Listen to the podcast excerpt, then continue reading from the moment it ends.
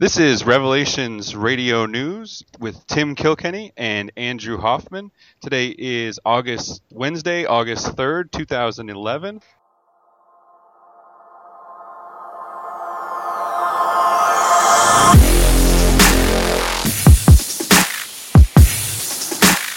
This is Revelations Radio News with Andrew Hoffman and Tim Kilkenny on the Revelations Radio Network.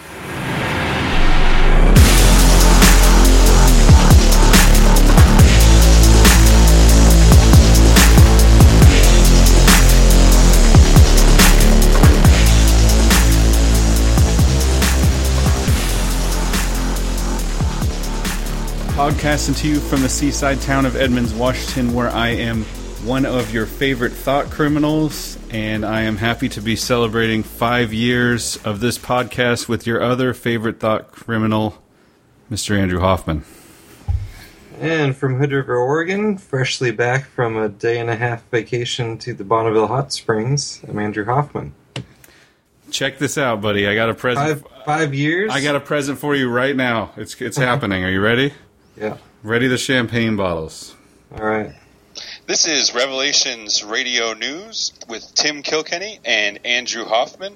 Today is August Wednesday, August 3rd, 2011. What's going on? A lot, lot going on in the news today.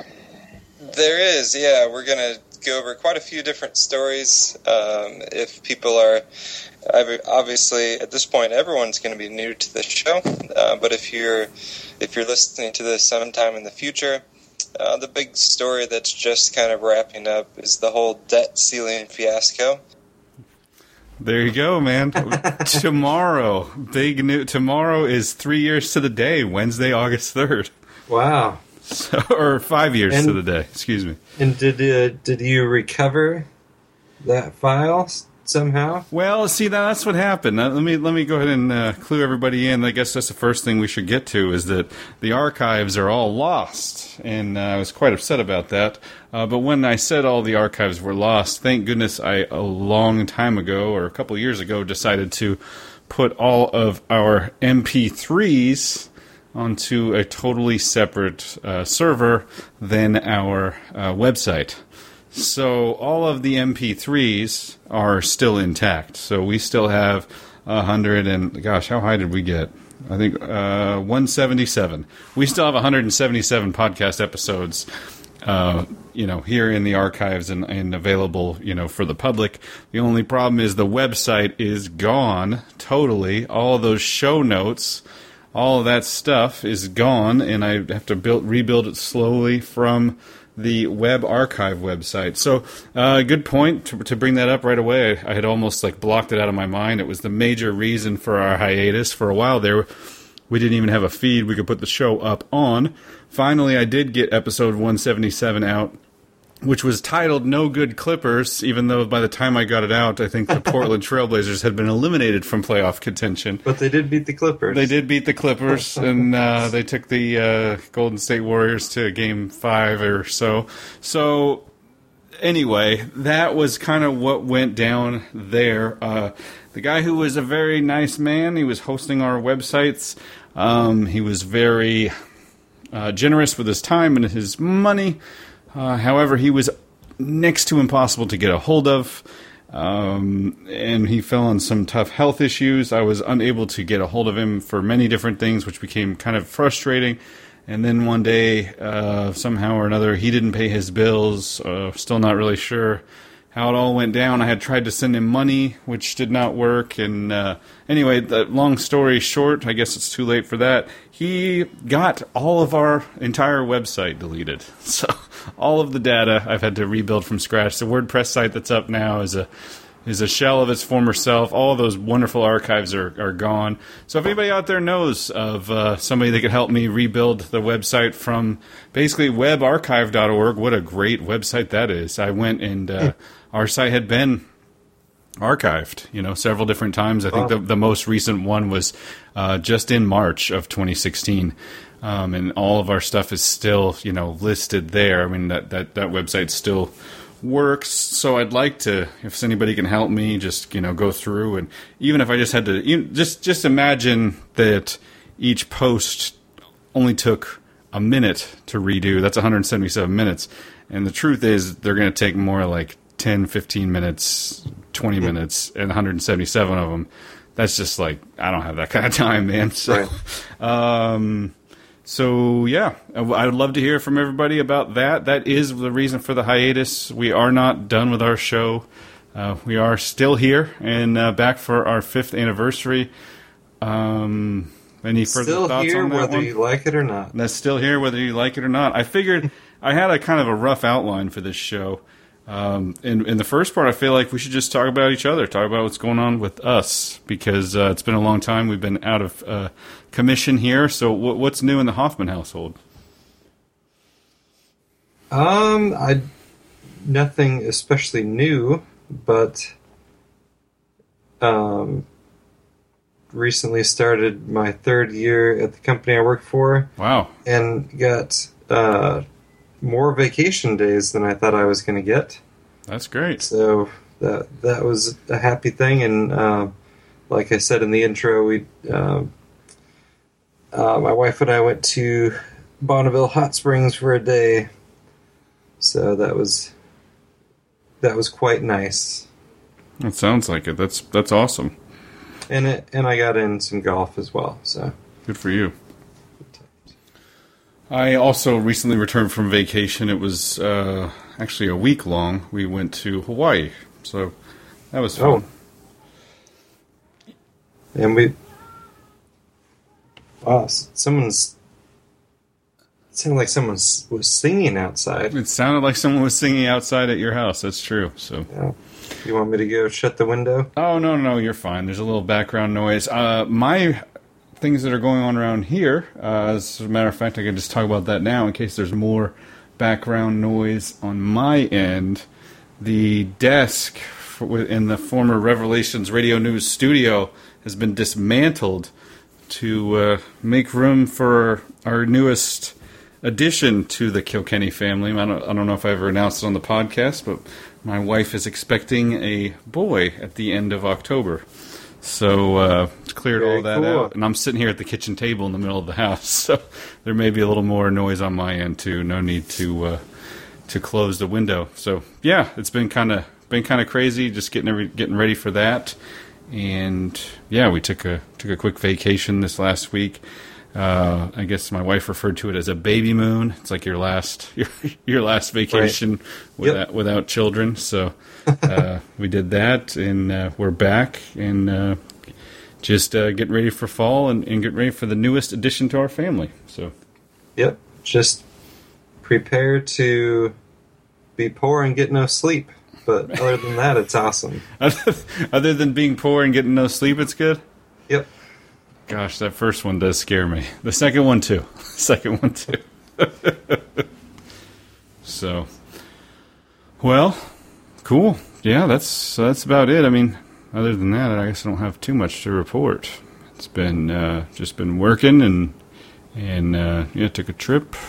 Baby's on the way. Yeah, yeah. Things have been things have been have been good. I guess uh, Golden State did not win. I mean, the last thing we were talking about was the playoffs and the basketball, and Yeah. they did not win the finals. So I think that was uh, So they merged with Kevin Durant. so they merged with Kevin Durant, which is an interesting way to go for sure.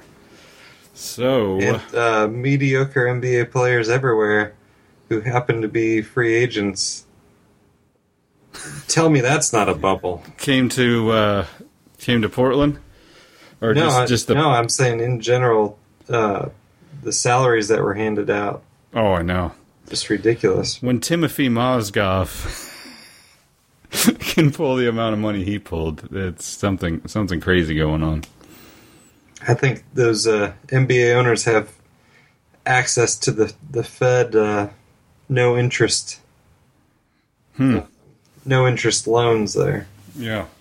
Well, uh, Hassan Whiteside went from a, a rookie minimum to a max contract deal. So, I mean, that's just that's insane. And he's a good player. I mean, he is really good. But I don't know if he's that good. That was that's. I mean, I'm, I'm a fan, but geez, that's a lot. That's a lot. It's a huge pay jump. So Yes.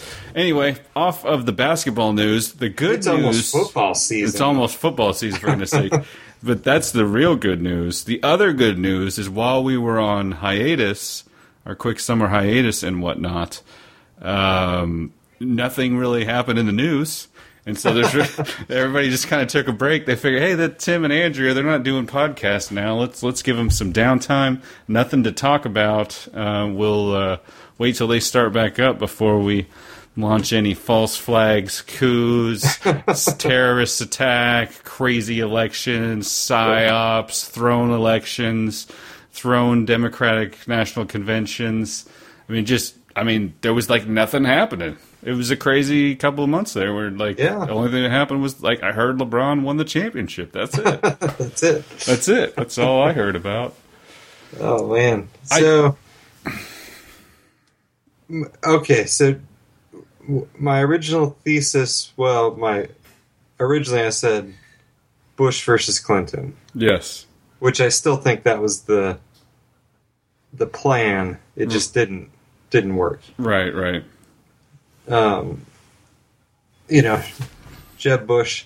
Uh, Americans, we've we've proven ourselves to be not that smart, but we're not Jeb Bush dumb. So that's that's a good thing. Great Um, news. And then then you know my my other hypothesis was uh, Trump trying to win the Republican nomination and then throw it for Hillary, which is still uh, in play. yeah. I I tend to think he's this close, and the um, allure of the presidential powers is too much. Like he's actually, I think he's in it to win it at this point. He's gone rogue. Yeah. Okay. Let me ask you this. I mean, this is the these are the tr- crucial questions that the people want to know. Have you been posting on Facebook? I did I uh, a one word post a while back Mm-hmm. said Brexit. Just that one word was enough to catch some abuse. I did have an exclamation point after it. so, but that's it. Just Brexit. I'm like, oh, xenophobe. ah." I forgot about the Brexit. Good thing they waited for us to come back before they did that too. That was Yeah. all the things I didn't list in my thing. I gotta, I gotta say, I uh, Which uh, remember how the Brexit was crashing the world economy? And, yeah, done. yeah. It's, they just ruined it. Stock market crashed. They're so done. Oh wait, back to all time highs. So wow, just amazing. I got to tell you, I felt I don't want to say like a responsibility, but like a need to come back to just be like to do uh, you know come back as far as the podcast and just like tell people. I mean, not that I think our listeners are like panicking or you know stressed out about any of this stuff anyway, but just to be like, please don't stress out about this stuff. Focus on your own life, and this is this is all just because it is. I I've only been alive, you know, a mere 35 years, I guess. I've never seen anything like this. I don't think, I honestly don't think the rest of the world has seen anything like the level of propaganda and mind control they can do, that, that can be exercised on people um, by the uh, media and how uh, absolutely ubiquitous it is. Like I don't think I've, I've never seen anything like this. It's a it's got people just into a into a, a frenzy, like a fury, like a uh, just a panic. People are constantly. Did you hear? Eighty They- people got run over in Nice. Did you hear? There was a shooting in Florida. Did you hear? There's a shooting in in uh, Munich. Did you hear? It's just like, and these And people are people- just so sad and scared and turning. It's like Yeah. killing. Anyway, and they're, uh, you know, terror attacks and everything else aside, they're even more scared of Donald Trump. Oh gosh, aren't they? Holy smokes, it's it's hilarious. And and I I've never seen anything like this. The way that the media is I mean they are it's like it's like Fox News is covering him because they have to. At this point. Well, and you, so you had Roger Ailes cleared out of there. So Fox News, um, and I'm not. A, I don't. I don't watch much of it, but it seems like, um, you know, there's still some. They were never like all in for Trump. no, It was, in fact, it was. Uh, Megyn Kelly Quite had, the opposite. had beef. Yeah. So Hannity, and we we talked about this. Uh, Hannity was kind of uh, he was amenable to Trump, and he's kind of remained that way. Um, but for the most part, they're as a network, they're fairly anti-Trump, and he, um, you know, I mean, in comparison with the other cable networks, but yeah, the the all out like both sides of the aisle, traditional conservative media like National Review, and then of course uh, you know the Clinton News Network and all the rest of it, um, just going after him constantly, and he's still. I actually at this point, I sent you a bunch of alarming email. Sorry. I I think Trump in a landslide.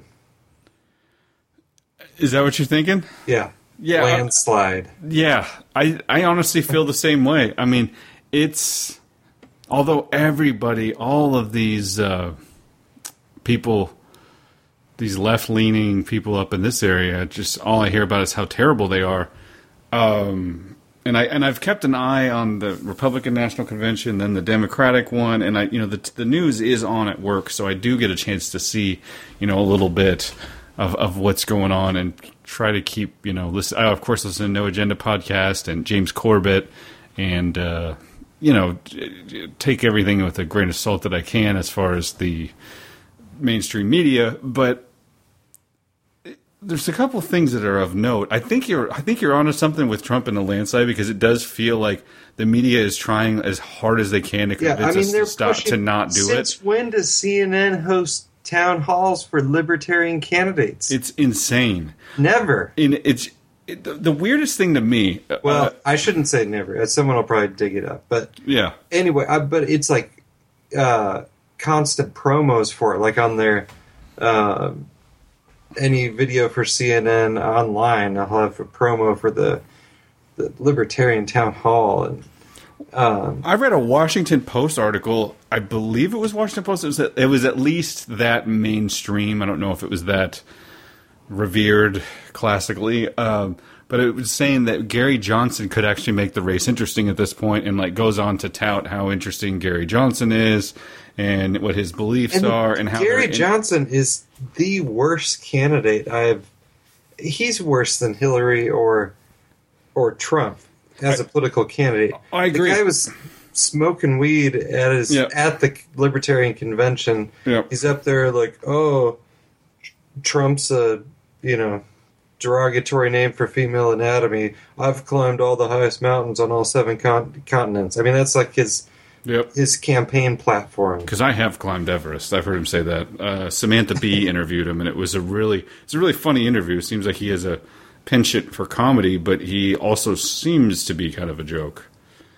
But the one thing, and I don't know if this is intentional or not, but he is, um, he seems to be trying to draw, uh, like from the Bernie crowd, too, Yes, which and I- is is ironic because if you understand anything about libertarianism and socialism, they're kind of opposite ends of the spectrum. Yes. So if you're into a socialist, you really shouldn't be into a libertarian, and vice versa. But first of all, Gary Johnson is not a libertarian right. uh, philosophically, and and uh, Bernie fans didn't know, you know. I I don't necessarily think they were all in it for socialism. I think they're hey, it is a rigged system and what have you. But the, Trump's the one who's echoing those sentiments. Gary Johnson's like, oh no, come on, they're acting like children. Everything's great. Uh, I'll be nice, and they'll let me into the debates. Sure, sure. And another thing I was going to say about the, the uh, just I mean, there's so many so much stuff to talk about, but I really think Bernie got hosed. I'm not a Bernie supporter, but from what I see here, this is like liberal stomping grounds. This this is the progressive center of the West Coast. And I'm telling you, everybody was all in for Bernie. There was No. Bernie stickers. There was I mean, he- Bernie he stuff on the street. he won Oregon and Washington, but the mar- if it was still rigged to have it be like fairly close margins because he had to have been above eighty percent. He had to be. I don't know a single liberal progressive person that I And would, that I would identify as like, you know, s- sandals and socks wearing Seattle like norm like stereotype person who would say, "Yeah, I'm going for Hillary." I don't know one man, and I live here. Yeah, I uh, I was I see liberal stickers Yes. Everywhere. Yes. like you know, two thirds of the cars. Yep. And they're I see I see Obama 08 Yep. and Bernie. Yep. I do not see any Hillary stickers. I, same, same here, same here. I've seen maybe a couple Hillary stickers, but way more Bernie stuff. My wife, I, she hadn't seen this yet, and I don't know if anybody else will find it as funny as she did. But we were uh, just uh, driving, and it was a traffic jam, and she glances over and just, oh my gosh, very Sorry about this. anime. anyway, she glances over and just starts cracking up. Um, and I said, "What? What?" She goes, "Look at this bumper sticker," and it was the uh, Giant Meteor 2016. Oh, yeah. Just hurry up and end it all, which I Yeah. had seen, but she saw it. It just and that struck a chord with her, and that's kind of where we are at this point. Now, she, she we don't talk, my wife and I, too much about this sort of stuff. She knows my feelings. Um, I know kind of hers, and she's you know, slowly over the years, I've influenced her a little bit, but we don't talk about this sort of stuff, and that that's kind of where she is, and so that is that is not a good barometer for the way things are going. Well, right now. Giant Meteor pulled at like fifteen percent or something like that. on an internet like- poll, that's perfect. yeah, it was like Trump, Hillary, or Giant Meteor. So that's where those bumper stickers came from. Another thing, I have a, uh, I have a, I've plugged But- this humble. well- go ahead. Sorry. I was just say, But- just on that on that thought, I've plugged. and We're gonna get back to that, but I just wanted to cover this too. I've plugged Humble Beast before, the Christian record label that gives away music for free out of Portland, uh, and they have uh, you know the rapper Propaganda who's done a lot of spoken word and stuff. Uh, they have a, a a merchandise shop, and in their merch shop, Propaganda actually came out with a shirt that had the Democrat uh, blank square, uh, Republican blank square, and then awake at the bottom with a huge check mark. So it's like neither Democrat nor Republican, instead just check awake. And so he's a Christian outfit. He made this shirt. He put it out. His, you know, and uh, every time he put it out, it would sell out in like two or three hours. Like that is how in demand the shirt was. Um, so I finally got one, and uh, you know I ordered it, got it, and, you know proudly wore it, and I thought I would get some funny looks. Everyone loves the shirt. Yeah. People just like at this point in American history, people just they're done. They don't care. Like, oh, I love the shirt, man. That's awesome. I can't believe this. This this is terrible. I love the shirt. You know, one guy that was a little bit off. He was uh, in Hawaii. He's like, oh gosh, you guys. That means you guys are Bernie supporters, right? You guys with the burn, feeling the burn. Um, I'm just, I'm just like, nah, not really, man. And he was so disappointed. so, he was like, well, I'm from Vermont, and that's where Bernie's from, or wherever. Is it New Hampshire or Vermont? I don't even Hey, know. I, I've seen burned out starting to be used. Have now. you? We Yeah. we still own burnedout.com. It's still it should still forward to our website. So we'll uh, we'll keep using that. So anyway, uh, back to that. Well, I okay, think he I- got. but I, I did have one- I did have one more thing before Yeah. we move too far on from it on the California primary. and hold on, I want to I want to address in case there's any. Oh, back- come I'm I know I know, but I have to address something in case there's any background noise. My wife just came in the door with ice cream sandwiches because apparently it's National Ice Cream Sandwich Day. So Wow. everybody have an ice cream sandwich. Anyway, the California primary. So the California primary, and I was actually I don't know why, but I was watching cable news the night before, Sure. and they ran the completely bogus story of uh, Hillary has just clinched the election. Hillary has just clinched the election. Right. and which was it was based on some bogus uh, informal poll of super delegates, Oh yes, yes, yes, yes. And it, yeah, go ahead. And or or just made up out of whole cloth. There's no evidence it, it wasn't, but supposedly it was it was based on a poll of super delegates. But the way it was reported was, oh, Hillary's clinched. Uh, don't even bother voting, Californians. And um, if you're like, oh man, do I take time off work to go vote, or do I? Uh, I I love Bernie, but Hillary's already won. I won't even show up. So that, but even still, I still think Bernie won in a landslide in California. There's no way, no way, Hillary won California. No, but at this, but at the same time, just like you said, everybody didn't go out to vote because they basically just perpetuated this myth that that that that it was already over, and it was It's over. and it was in Even though no, there was no primary that day that it happened. Nothing. Just night before. Oh, Hillary won. So, and, and it was universal. It was conclusive. Everyone was saying it. Yeah. And it all based on a and it I knew it was a bogus story then. Like, Right. oh, I'm like that is that is a Hillary Clinton dirty trick, but I don't have a podcast to talk about it on. And then the leaked emails come out, and they, the the uh, the uh, media still doesn't talk about it. Bernie totally got hosed. I'm not a Bernie supporter, but he got hosed. He was not. He was not the candidate. no. No. Bernie was the stooge who they're like, okay, who can Hillary beat? Well, she's really terrible, but she can beat the guy who's he's like not even a real Democrat. He's kind of a, a socialist who's an independent. He's a crackpot, way out of the mainstream. Yeah, let's run against him, and, And, then and she still couldn't beat him. and she still couldn't beat him. I really don't think she did. Uh, But it doesn't matter because the Diebold voting machines in the end are gonna. and the Democratic National Committee. Uh, yeah, yeah, and the Democratic National Committee. I mean, in the end, they're going to elect whoever they're going to elect. But I mean, Democratic National Committee Well- totally just just screwed him over. And then What's he what's didn't. the ratio of super delegates to pledged delegates? I don't know. Democrats. I think it's like one third. So you would have to, if you're not the establishment choice uh, in the Democratic Party, you would have to basically get seventy percent every or more. other every other vote, Yeah. every single one. of of the pledged delegates. If, as in this case, everyone was in the tank for Hillary. Right. I mean, that's how they got those positions. So, I mean, Debbie Was- Wasserman Schultz worked for Hillary, um, and then, uh, you know who was the head of the DNC back when Hillary lost? no. Tim Kaine.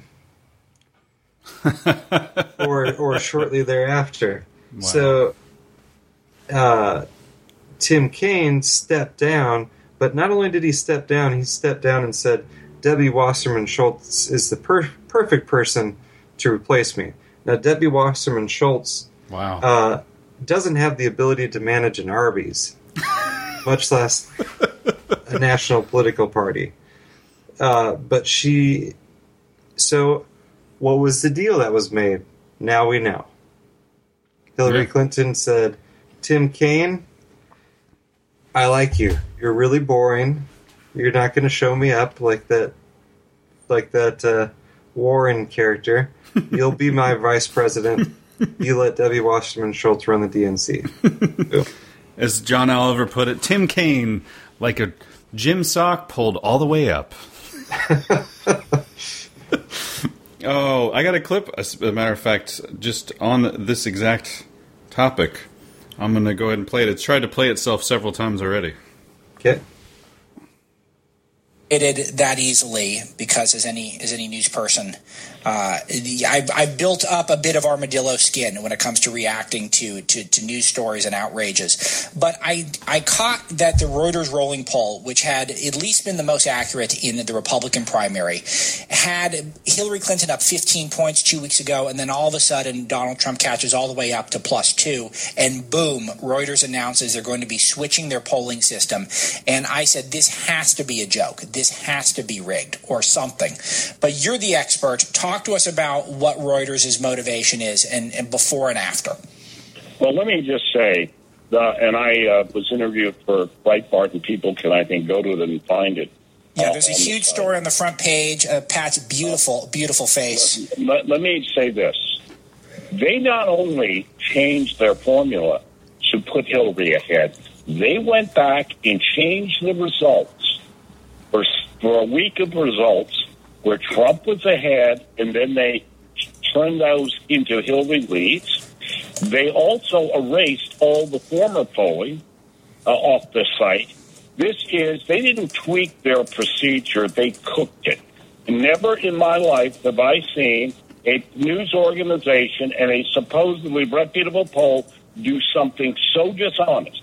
What they have done is they decided that people who said, oh, oh, I'm never for someone, uh, oh, oh, oh, oh, those must be Hillary votes. Oh, they used to be Trump voters. So they went back in a four-way, three-way race, you know, with Johnson's side, which is one point, even with their rigging. They also had a poll result, not five, but three. They made a switch as much as nine points in their results from the from the beginning of last week, the 26th, 25th, and 26th. It is beyond doubt the most outrageous thing. And tonight on my on Political Insiders on Fox, I called for the American uh, uh, Association of Public Opinion, which is quote supposed to monitor our our uh, uh, this industry, uh, and has only ever uh, censored one person to get into this. It is outrageous what has been done. And this is what the media is willing to do to try to elect her. You must go to the real issue, though, Alex, which is this poll is nothing but a part of a media offensive in the 45 years since I was a child in presidential, top level presidential campaigns at the top level I have never seen the media on such a jihad and so involved in hiding facts and not following up. And this is a crisis of the democracy, what the press is now doing. What George Stephanopoulos did today, in comparison, just to give you one example, with what happened on Fox today when Hillary was interviewed, when Ms. Clinton was interviewed by um, Chris Wallace, who did a great job, covered a lot of subjects made big news, by the way, if anyone will pay attention. And I hope this will get your attention at Breitbart. When she said, when he asked her about the emails, and said, uh, and she said, um, oh, by the way, I was truthful and consistent. Comey said I was consistent and truthful and consistent. I mean, that is language from another planet. This woman, to make that assertion after all the proven lies, should be a big story, but it will not be. And I will tell you, when you look at Stephanopoulos, what, what Wallace didn't do is he didn't have her on. He taped her yesterday, but he didn't put on people to attack her afterwards. He did, he respected the idea that she would be the lead person. Um, by the way, Mr. Stephanopoulos, a former Democratic operative, a Clinton contributor, and an absolute fraud as a news person. I mean, it is unbelievable what he did. He interviewed Trump and, and basically then had the Khan family, the Muslim uh, mother and father, on the soldier was killed, and General Allen to attack Trump after the interview, showed them the interview and let them attack it and work on it, and then loaded a panel with people who are so negative. It is a bias. You saw it in the convention, and I need to say this. There's a pall that hangs over that Democratic convention, and that pall was corruption. Not once, not once was there a mention of the Clinton Foundation by Hillary or Bill or anybody of how good great work they do because they dare not even raise it. And nobody said anything. The press, which has universally assaulted Trump, who got a big boost out of his his speech and won the speech, by the way, of best speeches, uh, uh, beats her, and the press praises her, and they're laying down, and this is Reagan-esque.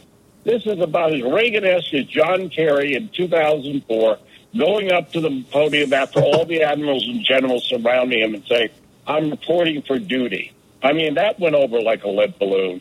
The Demo- my party never learns that you cannot just hoodwink the people. But the press believes that they can, and my perfect last point on this is if the Patty Smith, the mother of Sean Smith who was killed, who gave a very emotional speech at the at the Republican convention. Notice she wasn't interviewed by any of the Sunday shows.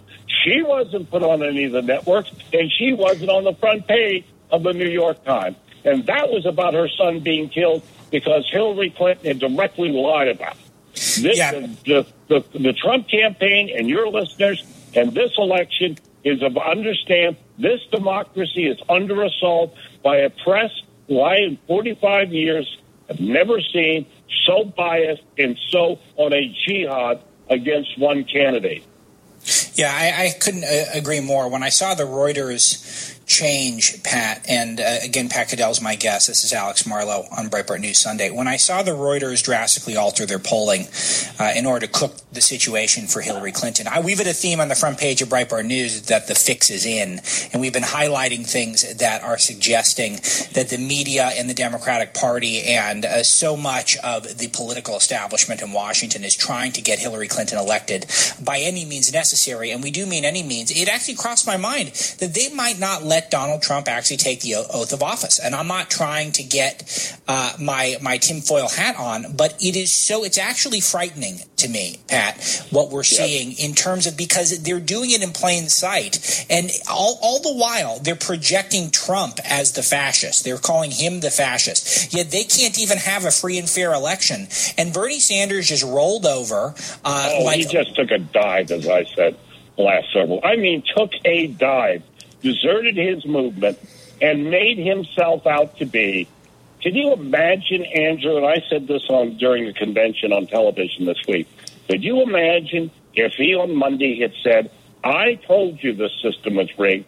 Deborah Wasserman Schultz, the DNC, it's all there, the facts. Remember, the press treated it just like they did with the fucking. Uh, pardon, I just used a bad word. I hope Uh, you you know, it's a family program, but luckily there aren't But technically any rules right. against The it. So, so we will soldier on, Pat. It was the video. It was the video. You know, it was the video. No, no, no. Just like that distraction, Clinton comes to campaign and does. Oh, it's about the hack. No, it was what was in those emails. And the point is that they um, uh, and Bernie Sanders could have gone out to his people. Let me just give you this scenario: if he had gone out and said to people, his supporters and delegates, "I'm withdrawing my my my uh, endorsement of Hillary Clinton for now.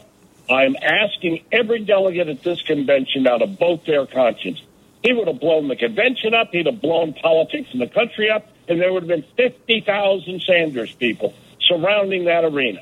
But that is one sold out man, by the way. And at 74, you would think he didn't have to do that. I found that to be rather enlightening. What you're saying? Polls aren't aren't honest, uh, just measurements of public opinion. Uh, Okay, okay. And, and a follow up to that, I mean, we're doing recency bias. We've been gone for two months at least, and uh, we're only talking about the last couple of weeks.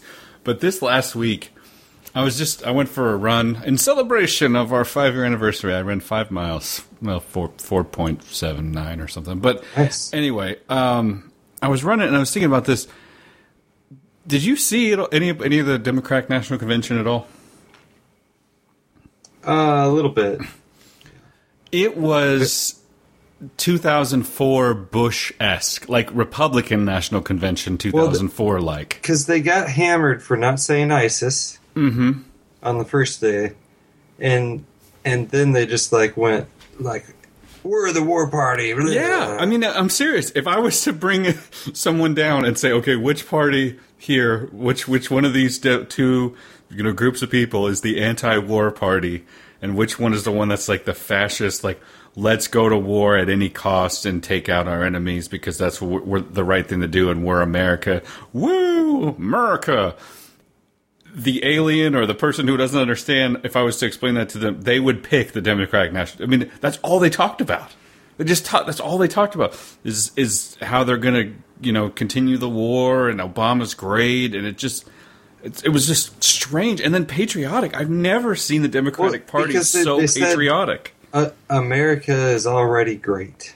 Yeah, it's already great. And so I've never seen them so patriotic. It was just, it was baffling. It was just like, what the, what is happening?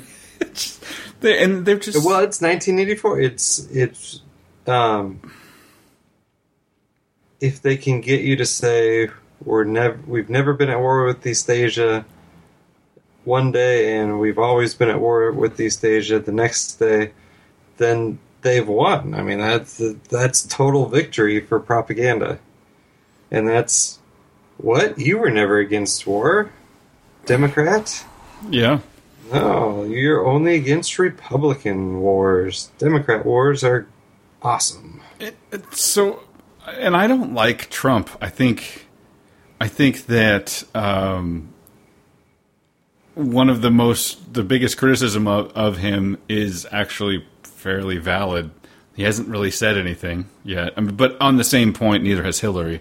There's re- really been Right. no, there's been no like campaign talks about what they're going to do, other than like we'll make America safe again! Or, you know, Right. just like it just there's no actual this is this is how I'll do it, anything like that. Hey, he said he's going to build the wall, man. Well, do you remember Ross Perot?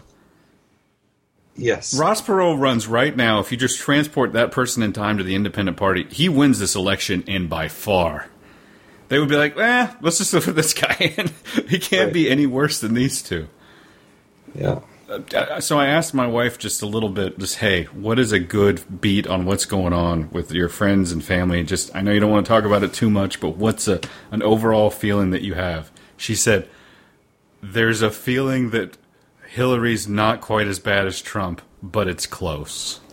That's- that's- so, and you know, I live like I said, you know, you know, take into account where I live and and whatnot, but. uh yeah, it's I, it's amazing. I mean, I've never seen anything like it. On the other hand, uh, I uh, if we go look across Well- look across the pond, it doesn't seem like Europe is going to have a 9/11 style terrorist attack. They're just like in the middle of like Operation Gladio on steroids. Right. They they're just going to have a lot of little ones, and that's how they're going to clamp down on the public instead of a 9/11 style event. It just it just doesn't stop, um, and those poor people don't have any guns. Yeah, no guns and no borders and just An, a, an Oh, enormous boy. influx of people. just just some uh, just some political correctness to keep you safe. Just political correctness as enormous influx of people comes in. And and the it's a weird combination because I know it seems like crazy stuff has been happening every day, right? But right, But I, I know you where you're going. You, you could live. Okay, so where's the worst spot you could live in the world for terrorism? uh, Damascus, northern Iraq. Well, I, Syria, you have like, actual war going on. Sure, sure. Okay, so that doesn't count. Worst spot you could live for terrorism. Just you know, it's it's not a war zone, but Yeah, prob- probably Europe. yeah, I mean, I would. France has had a lot of attacks. Germany. but still, your odds of actually being killed in a terror attack are minuscule. Yeah, absolutely. still even i mean worst scenario um worst location possible. So there's been the propaganda for years and years and years. They could you know terrorists are going to get you give up your rights. We've got to do this to stop the terrorists. Um but now it's kind of like well yeah there's going to be terror attacks all the time but we just have to learn to live with it and uh, no, we still can't do anything about immigration. Yeah, Merkel's just stiff upper lip. I'm not going to change. There's no, we're not changing immigration. It's just this is the way it's going to be now, and uh, it's weird, man. If you think back to 2007 and then you fast forward to right now, these last nine years have been quite interesting. A lot of manu- a lot of uh, so I'm in the car business. A lot of car manufacturers are now manufacturing cars in the United States because it's the third world is everywhere now. you can do you can get the cheap labor here, whereas before, you know, even into you know, it happened a lot sooner than the last seven years, but now a lot of the manufacturing jobs are coming back to the U.S. because the U.S. is so strapped for jobs that people actually do it for the same price. I mean, it's it's weird. There's been this like very gradual leveling of the playing field as far as making sure that no middle class can really rise up and build up Right. any I was going to wealth. say it's it's leveling the playing field down. Yeah, leveling it down, like leveling it down so that there no middle class can be built up anywhere. And you know, the uh, the arrogant Europeans, as they're seen often in media, you know, looking down their noses at the Americans with their hamburgers and their pickup trucks and their guns. now it's you know, how's it going over there with all that politically correctness to to sleep with? It doesn't look like it's going very well, you know. And I think it, I'm not saying that they need to, you know, to kick all the refugees out. I'm just saying that you know this concoction that you've created over there, this this uh, you know utopia of politically correct values, seems to be falling apart from the outside looking in, and has absolutely nothing to do with the fact that the uh, uh, Britain finally woke up and left. Right. you know, nothing Well, to do with that. England, they- I should say. They voted to leave, and the government may someday soon initiate the process, which will take two years or longer if they decide it will. Right. Yeah.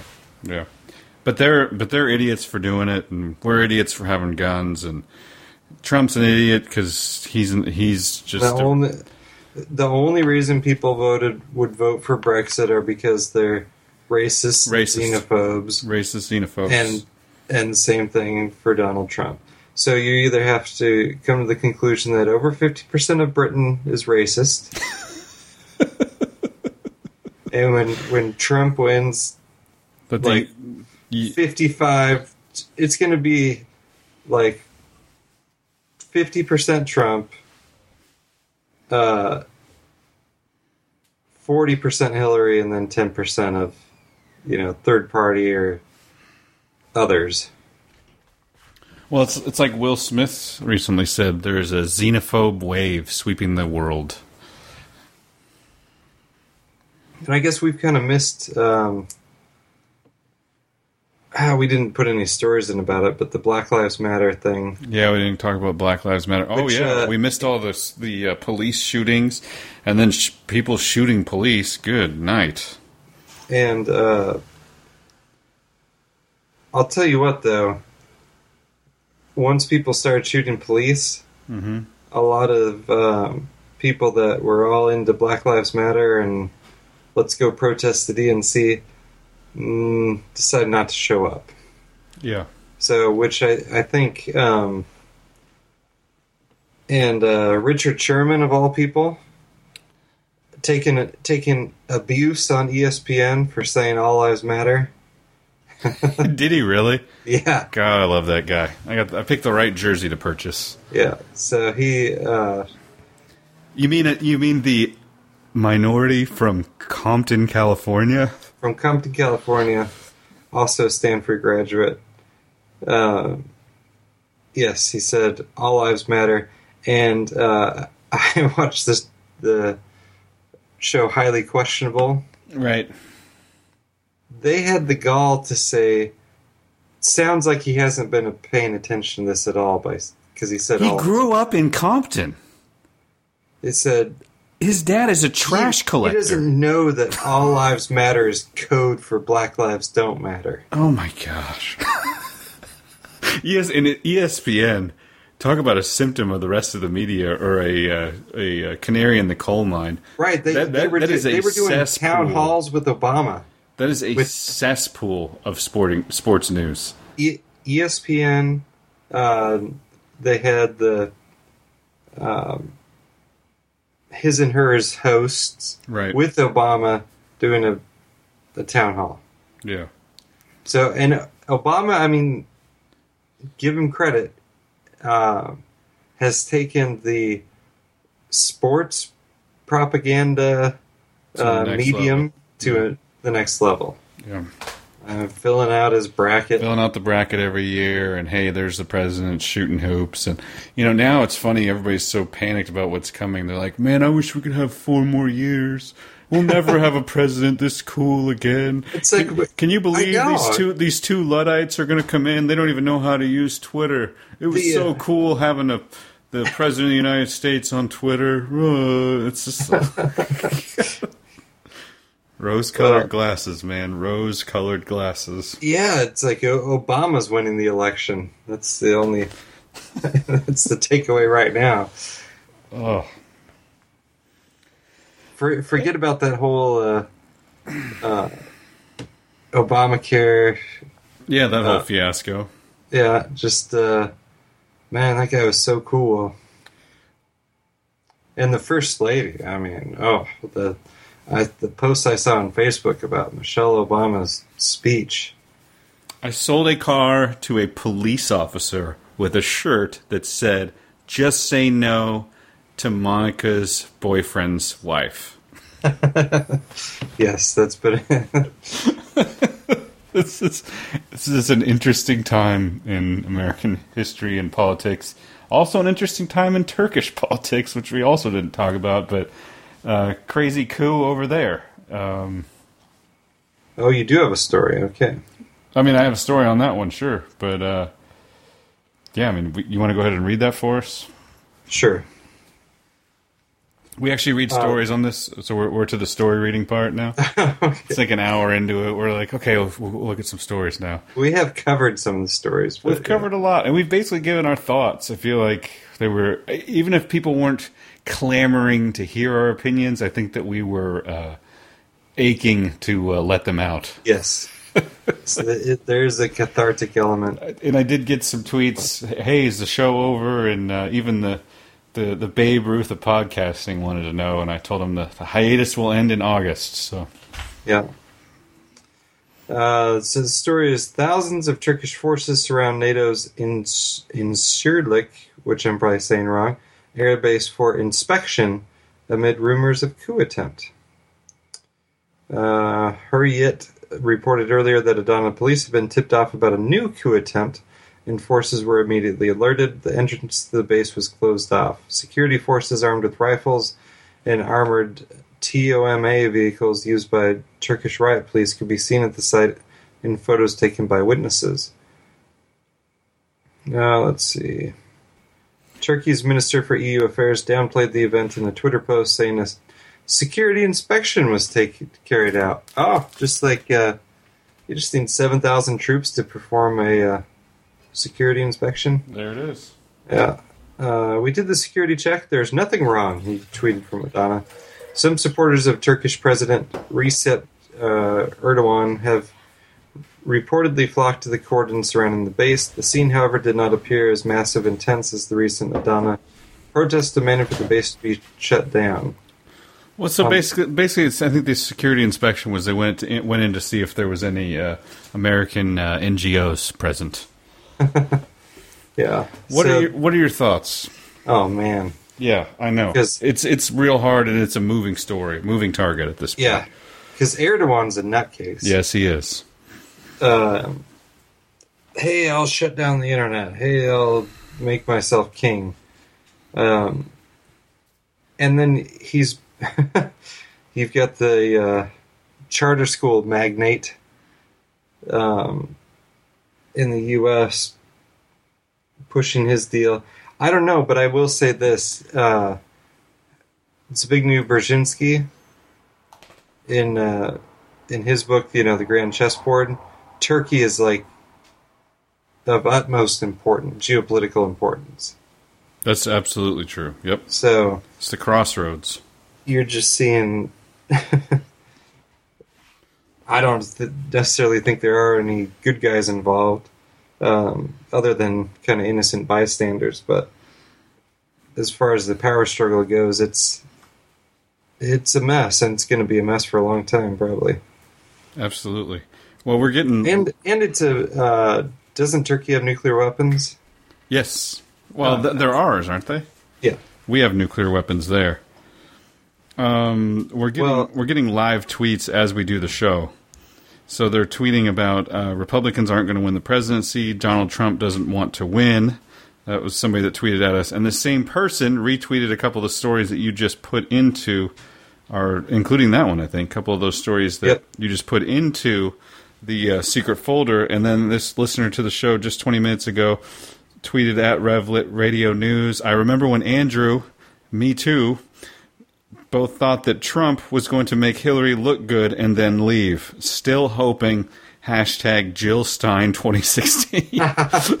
so, Nice. so there's one of our listeners uh, just uh, Right. So the- referencing your original prediction. Okay, well, play the play the uh, Scarborough clip and then play the uh, Trump clip. Scarborough, then Trump. Okay, let me get to it. Here we go.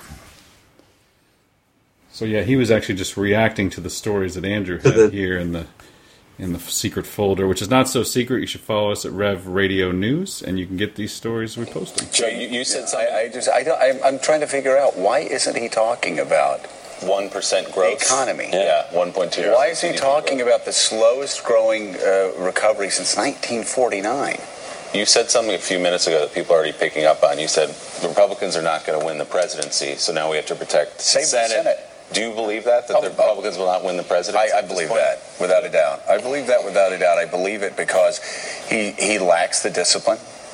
You know, we, we, we, first of all, Donald Trump is just not doing what is required to win. And forget about all the crazy statements and all the crazy speeches. There's a lot of stuff that you do behind the scenes. You know, David Axelrod talked about the people that were working on, you know, all the, the computer whiz bang stuff in the Obama campaign. And he said, you know, you'd, you'd go underground and you'd go through caves and you'd open up doors and there would be guys with moss growing off of their faces and their teeth. And he said they were just, they were in another world, but they knew where every vote was. And they dragged every vote out. And David Axelrod was telling me exactly how much Barack Obama would win by a month out. A month In out. every state. In every state. He knew exactly where every vote was because they knew exactly where every vote was. They took what Ken Mehlman did in 04 and revolutionized it in 8 and 12. Mm-hmm. And what's Trump doing, Gene Robinson? Trump says he's going to win by giving speeches and going on Twitter. You can't. Yeah. You you literally can't win that way. You just it would be like an Olympic athlete saying, Yeah. "I am going to play Xbox." And Yeah. to train for the Olympics, you know they're not going to win. Yeah, I mean, he's he, Is that so, it? yeah, so I don't necessarily agree with them though because I think lots of the uh, political political hacks, which Scarborough is, part of the reason they hate Trump is because he's not playing by the rules. Right. He's not uh, hiring lots of experts and data miners and, and all the rest of it. And he's not following carefully scripted this or that. Um, go ahead and, and move on to the the Trump clip here in here in a second. But it, I do think that was interesting because um, Poor Bernie. He looked so upset. He, you know what? He made a mistake. He shouldn't have made a deal. Sometimes he, he lost. He lost. First of all, it's rigged, and I'm afraid the election's going to be rigged. I have to be honest, because I think my side was rigged. If I didn't win by massive landslides, I mean, think of what we won in New York and Indiana, California, 78 percent. That's with other people in the in the race. But think of it. I hear more and more that the election on no- November 8th, can you believe we're almost there? This started on June 16th of last year. And I said, wow, let's go do it. Takes guts to do this, believe me. okay, He went off on a rabbit trail there, no, as, I, as he's I known to love do. That. That's the, that's actually kind of the whole reason. Uh, so the election is rigged. Which, first of all, that's what you've got to do. Is you've got to call out the election is rigged. That's the, your only chance of getting it less rigged.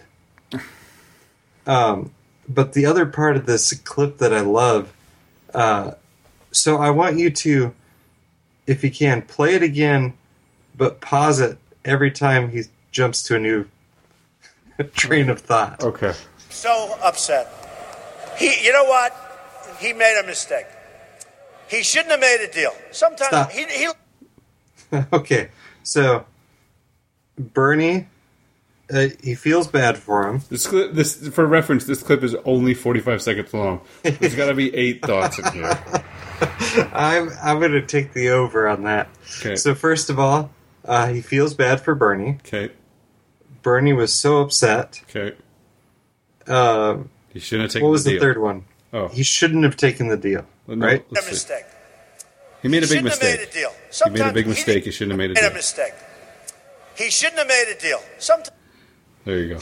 So if you were uh, a fifth grader out there, they're going to tell you uh, if you're going to write a paragraph, you're going to put a hypothesis or claim in the first sentence, and then you're going to back it up. Okay. Two or three supporting sentences and details, and then the next paragraph you're going to move on, uh, or in the last last sentence you will um, have a transition in there to another thought, Okay. pre- preferably a related thought, and uh, and then begin that in the next paragraph. So the he, Donald he lost. He lost. First of all, it's rigged, and I'm afraid the election's going to be rigged. I have to be. so Bernie lost. just to be just to be clear, he's uh, he's ratifying the result, Right. but then he's saying It was rigged. I don't really want to ratify the result because I think it was rigged. Right. And then he's saying the election's going to be rigged, referring to the general election, Right. a totally different subject. Right. So we're 13 seconds into this clip, and we have to have at least five stops. So we're, I think we're on seven. seven. Already to seven. Let's keep going. because I think my side was rigged. If I didn't win by massive landslide, There, there- Okay. There's already two, So now- two thoughts right there. Repu- My- Republican, Republican primary, Mm-hmm. and then the way he overcome it was a landslide. So yeah, I think we're on nine or so. I mean, think of what we won in New York and Indiana, California, seventy-eight percent. That's with other people in the in the race. I won big.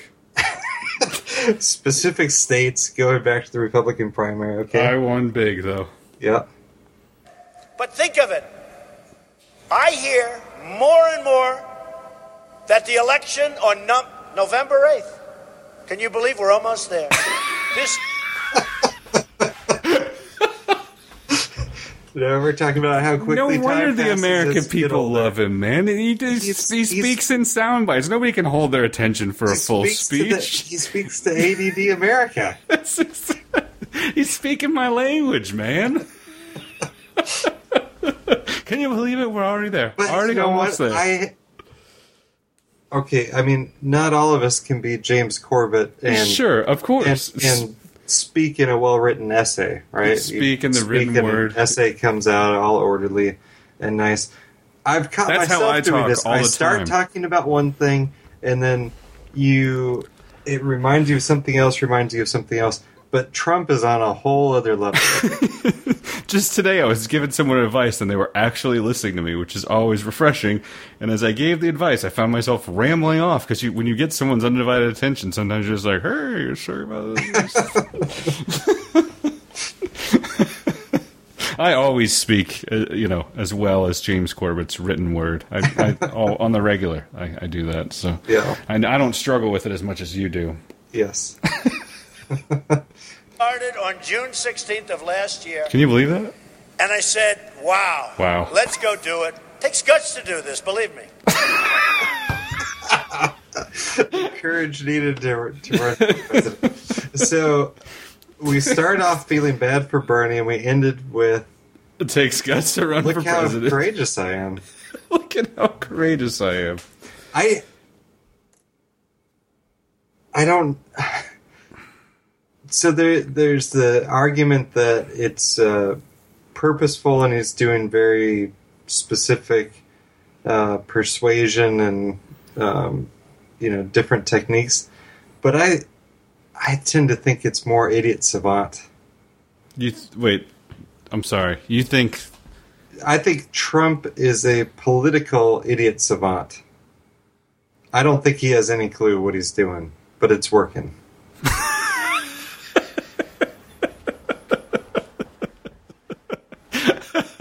I think the reason the reason he's using single syllable words are because those are the ones he knows. So, so it turns out that if you're an egomaniac that doesn't try to hide that or your motivation, the American people see that as honesty and they'll vote for you. Right. Well, because he's hey, he's not Hillary Clinton. Yeah, he's not trying to hide. I mean, he, he's he's rich. He'll tell you he's rich. I made a lot of money. Hillary. Clinton is, is almost. Um, I mean, politically, they're really not very far apart at all. No. Um, a, a couple of kind of hot button issues they're on different sides of. Uh, but Hillary Clinton is the anti-Trump because she her background is a lawyer and she speaks like a lawyer. Yes. So everything is scripted, the cadence of everything is scripted, and everything is as close as you can get to a lie that you think won't get played back at you. That's absolutely correct. Like he was talking about in that clip we played, ear- played earlier, where she said, "I was exonerated in that." And if you listen, Yeah, he- if you he listen, he how- straight up said she was deceitful. Right. I don't think she knew. I think she knew what she was doing. Um, I don't have too much proof that can show that she had done this, but she definitely hid stuff from us. She was not open. It's about as far from open as you could say. And then she comes out and says, "I'm open." Open, honest, and consistent. And there's a clip. I mean, I don't, I can't pull it now, but it was on the No Agenda podcast where she goes on two different pot or two different uh, shows and claims her innocence after the uh, findings came out. And uh, Adam Curry went ahead and overlaid the two. And it's the exact. She said the exact same thing, like a robot, with the same timing at the same cadence on two different interviews about the same thing. It's all rehearsed, and people can feel it. You're right. He's the anti. She's the anti-Trump because nothing is rehearsed. Hey, Bernie, you know, I feel bad. You know, Bernie, he's he's not doing good. This was this, we were doing this for like a year. This is hard. Okay, it's hard. It, it, I'm awesome. This really tests I won you. big. Do you remember when I won big? I thought that was rigged. I mean, had I not won seventy percent, it would have been rigged. So I'm awesome. The the savant part is he's associated himself with Bernie Sanders, but the difference is Bernie got he feels bad for Bernie because Bernie's a loser and took a bad deal. Not he's not a bad guy, he just took a bad deal, and he's courageous and overcome this overcame the same rigged system. Uh, so you know, I, I definitely think he's going after the Bernie people as well. Um, but at a level of, you know, the same reason people like Bernie in the first place, some people, Was the Just- the something that you identified, which was Yeah. middle fingers Oh. in the air, screw the system. screw the, they, you know, people know something is wrong. They know Hillary Clinton represents everything that's wrong with the political system. So, you know, and unfortunately, Bernie had the exact wrong solutions. Oh, let's just make government bigger and government will solve everything. And I could beat We- Hillary in a fair fight. We've got this corrupt system. He almost and, did. Yeah, we we've got this uh, amazingly corrupt system, and let's fix it by making it bigger. Yeah, you remember when he was beating the drum of campaign finance reform and no one would talk about it? Yeah, It does seem like an ill-advised platform. and he to he never called out the on. media, and uh, Trump was willing to call out the media, which and it worked for him. Yeah, it worked for him absolutely, and now even Fox News is begrudgingly having to cover him in MSNBC, and it, it, it just yeah. All right, well, enough election stuff. We're gonna have to keep uh, dealing with this stuff till November, but. Absolutely. Um, the onion? Did you throw an? On- is this you? No, I thought it was you. That was me. I think it was. Please read the Onion article. No, no, no. We'll end with that. You reading an Onion article is even not only one of my favorite things, but listeners' favorite things as well. All right, all right. So we we will end with that Onion article. Um, Can I run through a few? you can. I do want to hit sloppy bookkeeping though. So Okay. do should we do it now, Uh, or you can do it? Go ahead. I'll let you go. Go. uh, okay. Uh, Florida woman shoots self while using Snapchat. Oh, jeez. Trying to take a selfie, she shot the smartphone in her hand, lacerated her hand. Oh, Okay, so this is, uh, you know, we're we're pro gun rights on this show, but we are not pro mixing guns and social media. mixing guns and so- and selfies. Yes. I have the equivalent of that story. I didn't put it in here, but uh, I will throw it in the show notes of this show. Uh, man playing Pokemon Go runs into uh, parked police car in Baltimore. The Pokemon Go thing. oh, I can't believe we missed we missed that. It's We'll- like we'll it's talk probably about over, right? Go for it. So no, one- it's not no over. Playing Pokemon no, no, it's right? not over. No, no, no, no. So I live along the waterfront here in the seaside town of Edmonds, Washington, and uh, I get home about seven thirty or eight. Spend a little time with my pregnant wife before she goes to bed. Sometimes my only chance to run is in the evening, so I leave the house here sometimes at 10:30, 11, even 11:30 to go run along the waterfront a couple miles, come home, shower, and go to bed. Usually, on said run at said time, I will see three, maybe four people, but a lot of times like one or two. You know, a couple like a couple holding hands walking along the water. It's a very, very uh, quiet town. With the advent of Pokemon Go, I'm dodging people on the sidewalks down there. 50 to 60 people down there along the because the waterfront I guess is like a place where they hide all the Pokemon. So I'm dodging people that are walking around and my the funniest thing that my wife and I have taken to doing is just identifying Pokemon Go people cuz a lot of times you can identify them as someone who would clearly not be out walking Right. in this situation if they were not playing this game. So, like, some of them, like, people would walk by, she's like, I'm not sure, I'm not sure. And then, and then we both, like, look at each other, like, oh my gosh, that guy is totally playing it. There's no way he's out unless he's playing the game. I don't think it's terrible. I honestly don't. I'm not a like Pokemon Go is the death of civilization guy.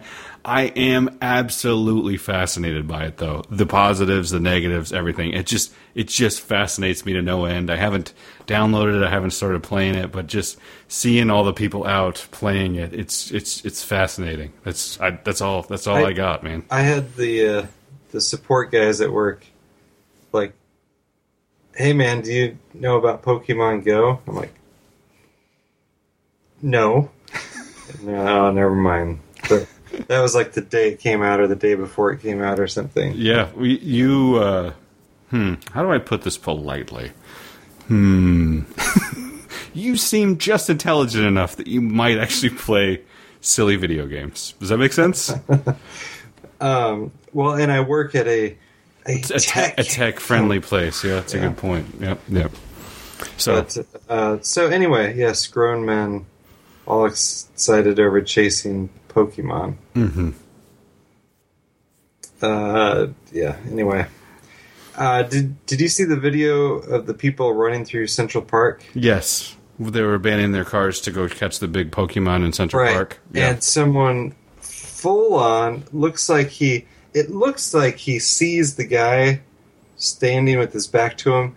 Full on delivers a you know Kam Chancellor shoulder smash into him, and then he's like holding his hands up because the guy's about ready to fight him, right? Which is that's a normal reaction when someone does that to you. when someone levels you, and he's like he just he's like pointing to his phone like no man like there's a pokemon over there like oh okay okay you, could have d- given me a fractured neck but because you point to your phone and say something about a pokemon it's okay um another video australian video which i'm pretty sure was staged uh, people. never mind. You, it's not even really playable for the show because you'd have to beep everything out. But uh, ends with him like throwing eggs at the car because they messed up his Pokemon capture Wow. while he was in the middle of the road. Like, how dare you honk at me while I'm in the middle of the road? I'm playing Pokemon. All right. Uh, let's see. Oh, Oh, did you hear Putin won't let, allow Pokemon Go in Russia? um, and and that's a, a valid story, right? I don't know. You, You- I, I believe it is, but I always hesitate with that because there's um, yeah, so I'll, I'll, I'll look it up. that- Why don't you cover it? Yeah, that, Keep that just claim that Putin like Putin banned microwaves and he didn't. Yeah, Okay, Putin hates the gays when he does it. Well, it's just like it's usually positive things though, like like Putin banned this, ban GMOs, or you know whatever. yeah. Um, so the Wall Street Journal, conspiracy rag that it is. Um, now this was actually the Iran deal.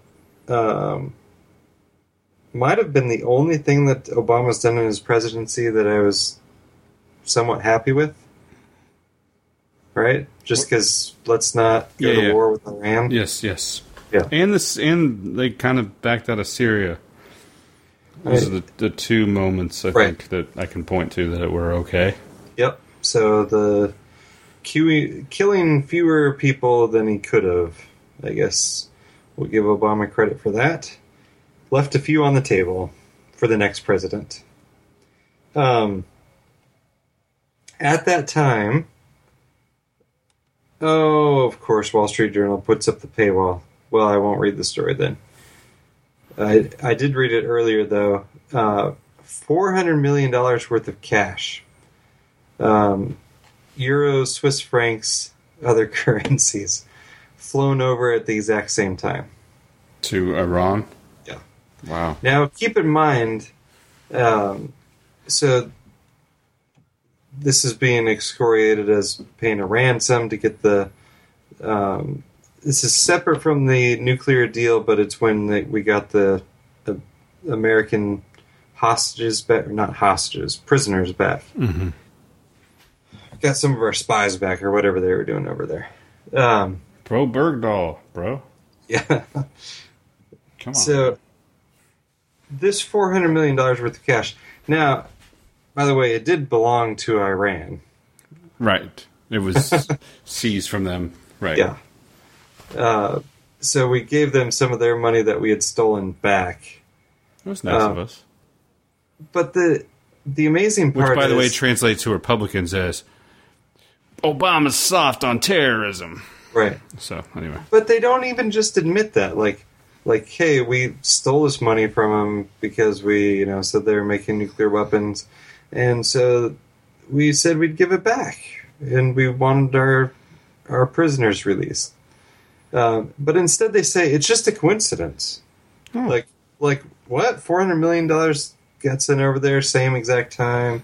Prisoners released. No, it's there was no negotiation. It was just, just like, oh man, this you know this four hundred million dollars. We should send that back to him. And it just so happened at the same exact time, the Iranians said, "Let's send the prisoners back." Coincidence, Tim. Coincidence? Yeah. it's. I just found that kind of insulting, Yes, I would agree. especially when it's by far not the worst thing this administration has done. Yeah, sometimes you feel like, why don't you just admit what you did there? Because it doesn't seem like anybody Just- would even just care. Have to lie about every single thing Yeah. all the time. All right, what was your? I've, I've got a couple more, but I, I they're not absolutely necessary. Sure, and we can leave some of these in the folder. or We can put them all in the show notes too. But I had to to uh, go ahead and throw this one out there. And this is from the conspiracy rag known as MSN. Also, uh, let's see. I think it was actually from another. There's a link from another website too. Let me see if I can view it in Safari real quick. Review. There's still an MSN website. Yeah, isn't that crazy? Let's look. Uh, Fiscal Times was what it was. Uh, Fiscal Times is where MSN lifted it from. But the uh, Department of Defense over the years has been notorious for its lax accounting procedures. The Pentagon has never completed an audit audit of how they actually spend the trillions of dollars on wars, equipment, personnel, housing, healthcare, and procurements. An increasingly impatient Congress has demanded that the Army achieve audit readiness for the first time by September 30th, 2017, so that lawmakers can get a better handle on the military spending. But Pentagon watchdogs think that this may be mission impossible, and for good reason. A Department of Defense Inspector General's report released last week offered a, draw, a jaw-dropping insight into how bad the military's auditing system is. The Defense Finance and Accounting Service, the behemoth Indianapolis-based agency that provides finance and accounting for the services for the Pentagon's civilian and military members, could not provide adequate documentation for 6.5 trillion worth of year-end adjustments to Army's general fund transactions and data. Uh, is that one year? Yes. the DFAS has the sole uh, responsibility for paying all DoD and military personnel, retirees, and annuities uh, and annuitants, along with Pentagon contractors and vendors. The agency is also in charge of electronic initiatives, including within the Executive Office of the President, the Department of Energy, and the Department of Veterans Affairs. There's nothing in the new IG's report to suggest that anyone has misplaced or absconded with large sums of the money. Rather, the agency has done an incompetent job of providing written authorization for every one of their transaction or so-called journal vouchers that provide serial numbers, transaction dates, and the amount of each expenditure. In short, the DFAS has lagged far behind in providing the, the tracking information essential for performing an accurate audit of the Pentagon. It seems like the rest of this article might just be a smokescreen for the fact that they don't plan on accounting for $6.8 trillion. Oh, you know, it's. I didn't know what the. So wait, uh, this I could, didn't know this what com- the code was for giant cargo plane of money being dropped off for pay off drug lords in Afghanistan. So wait, if only this computer here could talk to the computer like in Iraq, then we could join our bookkeeping, and everybody not have- know how they are able, how, like how our money is being spent. Is the it's Pentagon almost like we unwilling should. to pay for QuickBooks or something? Or it's what's going- almost like we should invent a technology that allows the two computers to talk to each other. Hmm. Yeah. It's uh, yeah. I'm sure there's a good explanation. I'm sure there is. Good night. We got a lot of stories in here. Oh, I I was all fired up, man. I was prepping for like an hour and a half. Yep, yep. We, we're we're closing in on it, and haven't covered many. All right. Uh, Law enforcement gun used in Paris attack came from Phoenix. Was One of the guns from the November 13th, 2015 Paris attacks came from Phoenix, Arizona, where the Obama administration allowed criminals to buy thousands of weapons illegally in a deadly and futile gun walking operation known as Fast and the Furious. This story from judicialwatch.org. I think that's all we need to read, but uh, raise your hand if you're shocked out there. shocked! No. I tell you. well, I am kind of uh, shocked that it made it all the way to Paris, but um, Probably a direct route. So why don't you? yeah. Do you think do you think it went to it went to from Phoenix to Mexico, like to Libya and then to Paris, or what do you think the That's a good. That's a good route. Makes makes me think of. Uh, it was. I don't know. It was a mediocre movie. Uh, Do you remember the movie with Nicolas Cage, Lord of War? I didn't watch it. You didn't watch it? He, he was a weapons dealer, right? Yeah, but the opening scene it shows the production of a a bullet, and then it shows how it travels through its life period before it's used by like an African warlord to shoot a child. But it, it just like it's a it's a really cool visual representation of like the life of it. But it'd be awesome to see the life of the the gun. It's like maybe they should put RFID chips in the guns so they can just track them and know where they go. Seems like a good idea. Yeah. Uh, something strange emerges when looking at a congresswoman's day trading stuff. Did you uh, happen to hear about this one? No. Okay. So, as you know, uh, Congress is exempt from insider trading rules. Right. which um, not sure why they're exempt from insider trading rules, other than they wrote the law to exempt themselves from insider trading That's what uh, rules. that's what Thomas Jefferson would have wanted. yeah. Uh, oh, let's see here.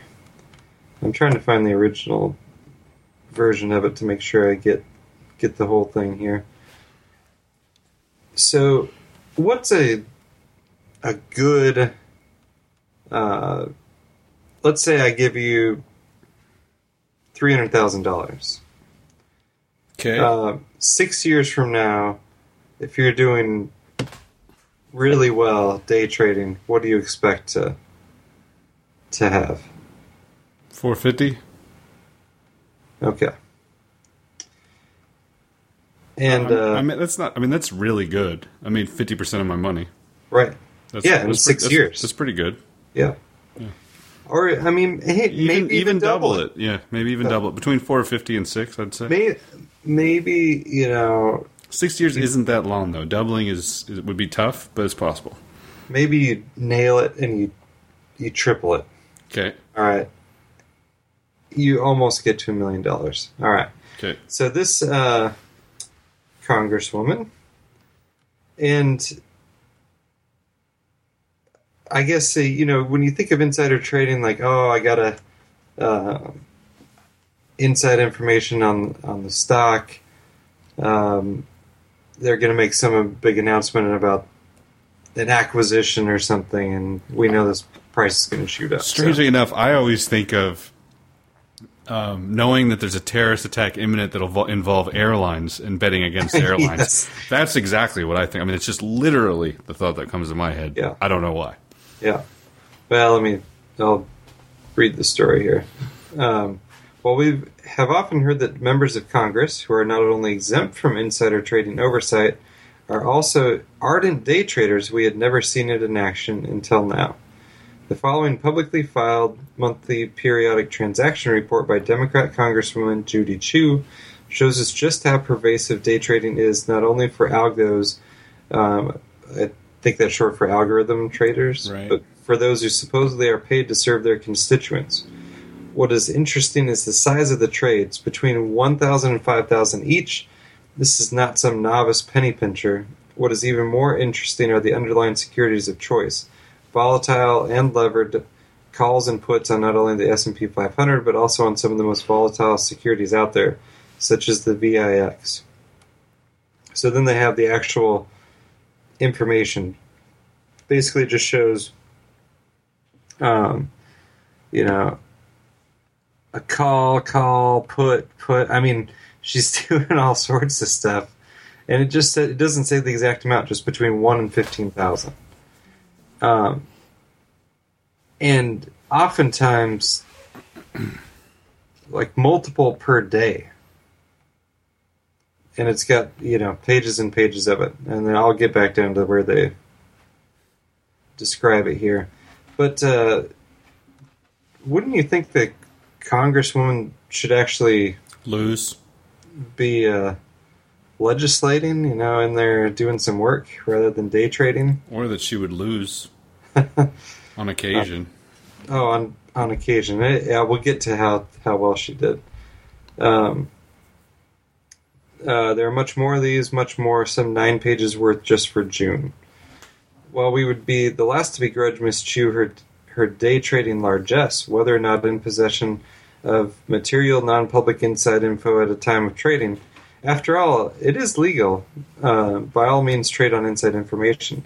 Something did catch our interest. According to a public profile, the Democrat representing the 27th Congressional District taught psychology for 20 years at an, in an East LA community college system from 1981 to 2001 and reported a pension worth between $100 and $250,000 for those years of work.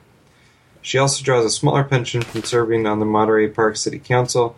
She became a member of Congress in 2009. In other words, a community college psychology teacher who day trades S&P calls and puts in size up to $15,000? Maybe she is merely piggybacking on her husband's net worth? Then again, maybe not. Her husband, formerly former Assemblyman Mike Eng, is a senior partner at an immigration law firm in Los Angeles, valued between 250,000 and 500,000. The whole law firm is valued at that. Um, and then we look at her net worth, which is where things get interesting because this career psych professor currently has an average net worth of $3.5 million, which, according to Inside Gov, makes her the 103rd richest member of the House. Wow. She's not even in the top 100. Sheesh. Uh, Chu's net worth was 3.2 times more than the average member of Congress and four times more than the average representative. When compared to the average, um, uh, let's see, when compared to the California congressional delegation, she had a net worth that was 3.6 times more than the average. But most interesting is the history of Representative Judy Chu's net worth over a short six year period, as shown in the chart below. It goes from uh, much closer to zero than one million. So, Two like, hundred thousand. ma- yeah, maybe a hundred thousand. I don't know. To three point three million in six years. wow. To summarize, a former East LA psychology professor started off her congressional career with virtually nothing in the bank and over the next five years built up a net worth of over $3 million. We are curious how. It wasn't with the modest salary that members of the House collect, it wasn't from outside activities, and it wasn't from her husband. Which leaves just one possibility her phenomenal day trading skills, which are made even more phenomenal since her trades are exempt from regulatory oversight. We are curious why does Mrs. Chu waste her amazing trading talent in DC when she could be working for Steve Cohen or better yet run her own hedge fund making billions? Because if she can recreate her phenomenal six year return with outside capital, we would be the first in line to let her manage our money. Assuming, of course, she can repeat her trading performance when the SEC at least pretends to care. so I thought that was just uh you know, she's not even a bigwig.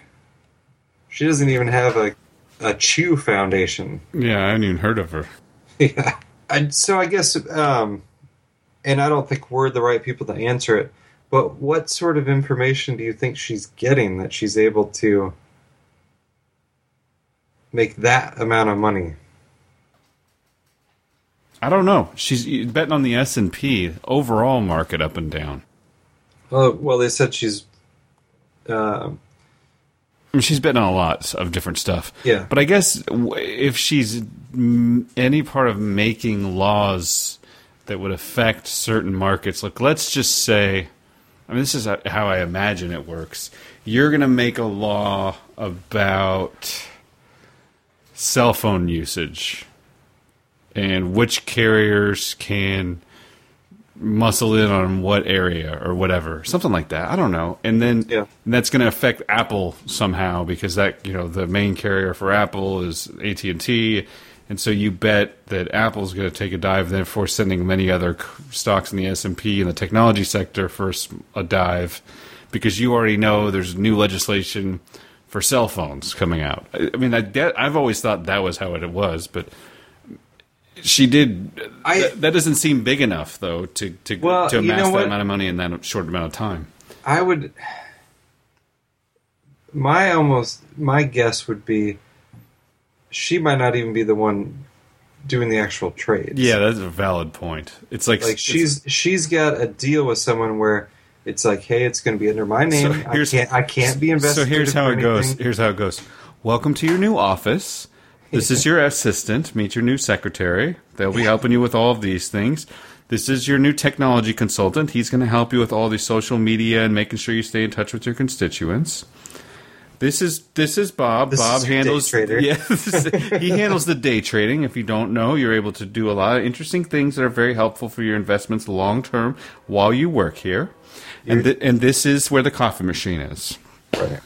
So you there's some sort of have to- arrangement you where only she- have to give Bob twenty percent.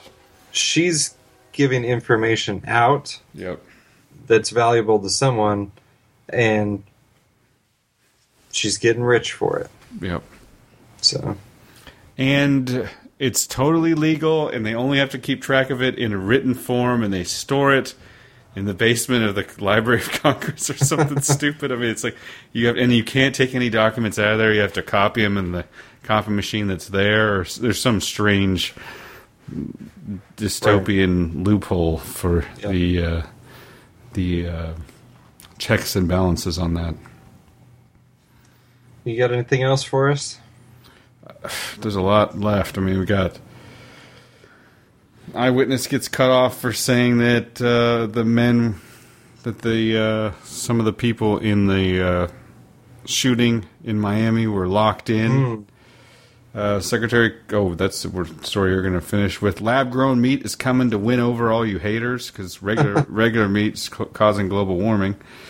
Uh, Republican National Convention's scrutiny of Melania Trump's speech. I I fell victim to that one too. I was like, oh my gosh, they lifted it. Uh, feds release sickening video of cop tasing innocent teen till he dies.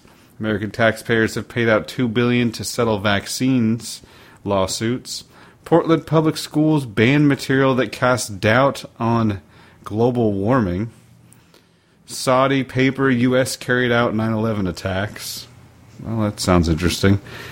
Uh, should I put all those in the cutting room floor, and should we start fresh, or do we just save some of these for later? Or Yeah, we'll we'll start fresh. we'll start fresh. Okay, so I'll get rid of And- all those. And the uh, Google's Project Wing delivery drones Yes, got approved for testing. perfect. So there's a lot of stories, and that's not even half of them. We got oh, don't forget your drone over middle age uh, festival taken down. All right. We end with Andrew Hoffman reads an onion story. Secretary Clinton is a different person than Donald Trump, says Bernie Sanders in ringing endorsement. All right. Um, putting aside the policy disagreements and occasional acrimony that marked the pair's heated months long presidential primary election contest, Vermont Senator Bernie Sanders offered a ringing endorsement of Hillary Clinton today by stating that she is a different person than Donald Trump. Hillary Clinton and Donald Trump are separate people, said Sanders, throwing his support behind Clinton in a rousing 25 second speech in which he praised the former Secretary of State as someone who has a different name than the Republican nominee and who is altogether a distinct being from him. Donald Trump is one person and Hillary Clinton is another person. They are not the same person. Sanders then reportedly concluded the resounding endorsement by stating that Hillary Clinton is a choice for president, is a choice for president, before exhaling audibly and walking quietly off the stage. Hillary Clinton is a choice for president. is a choice for president. Not a choice that gives a good enough speech to keep her husband awake, but a choice. That's true. Andrew Hoffman. It's been two and a half months. Do you have any words of wisdom for us? Oh man, I should after that amount of time. So I made you feel guilty by throwing the amount of time in there. Yeah, after two and a half months. Man, the Northwest is a nice place to be in the summertime. That is a, tr- that is a true statement, but I don't know if we should put that out as our words of wisdom. As uh, I don't know about you, but my town is uh, running out of houses to Yes, but the purchase. my town is uh, very quickly building houses, which I'm I'm hoping for a crash because that's the only way I will ever be able to buy a house in my town. Oh gosh, that was depressing. Your words of wisdom were truly depressing. But uh, Anyway, I guess uh, we live in a world where KD's the bad guy and LeBron is the good guy. In a world where Donald Trump is the good guy and, Obama and, was- Hillary's the bad guy, or no, where Obama was the good Hey, guy. Obama, you remember when Obama was president? Because that was awesome. Do you remember when he, Wait, used to, he would just play basketball I'll bet and you like if everything he was awesome? I'll bet you if Obama were still president, he'd do so much awesome stuff. Dude, you remember that one time when Obama was president and he just brushed off his shoulders like Jay Z would? Oh, that was so cool. He dropped a mic, man. Oh, man. He literally dropped a mic. He said, POTUS out, and dropped the mic. That's what I'm talking about. I mean, that was really cool. My whole life, all I've have, ever had was this really cool president. The I saw a cartoon today, and it showed a couple people over in Afghanistan uh, with drones dropping bombs above their heads, and they said, uh, "Do you?" I heard that uh, soon they will be sent by a woman. and one said, "Wow, it's so great to be a part of history."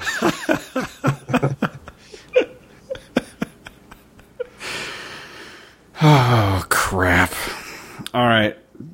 Again, ladies and gentlemen, thank you for tuning into this news show. If it stresses you out, please don't ever tune in again.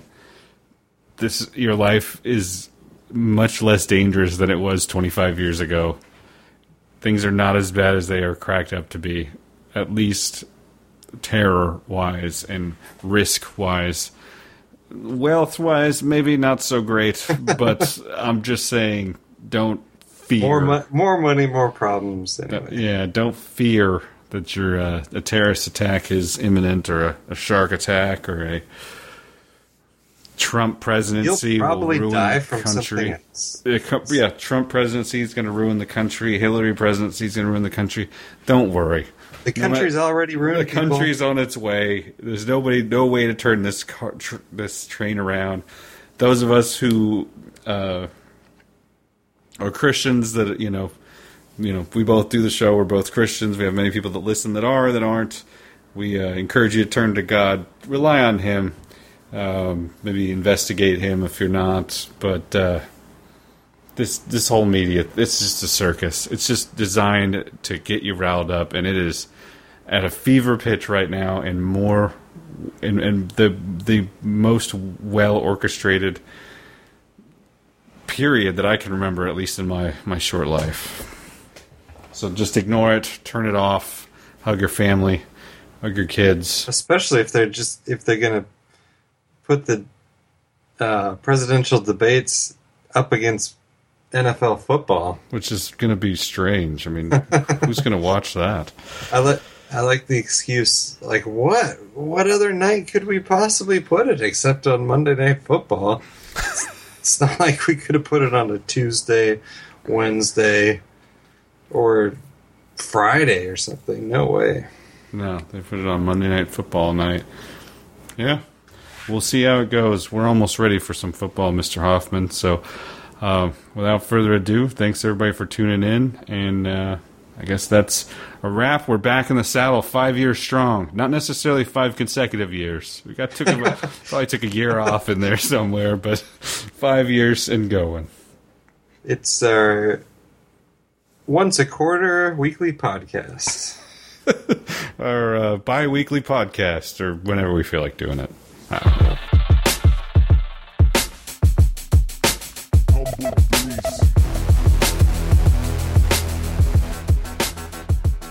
Copy of this podcast, as well as links to each story covered, are available at revelationsradionews.com. To contact Andrew and Tim or to support Revelations Radio News, please visit revelationsradionews.com and click on the Contact tab or Support tab. Please check out the other podcasts at revelationsradionetwork.com. And thank you for your support of this podcast.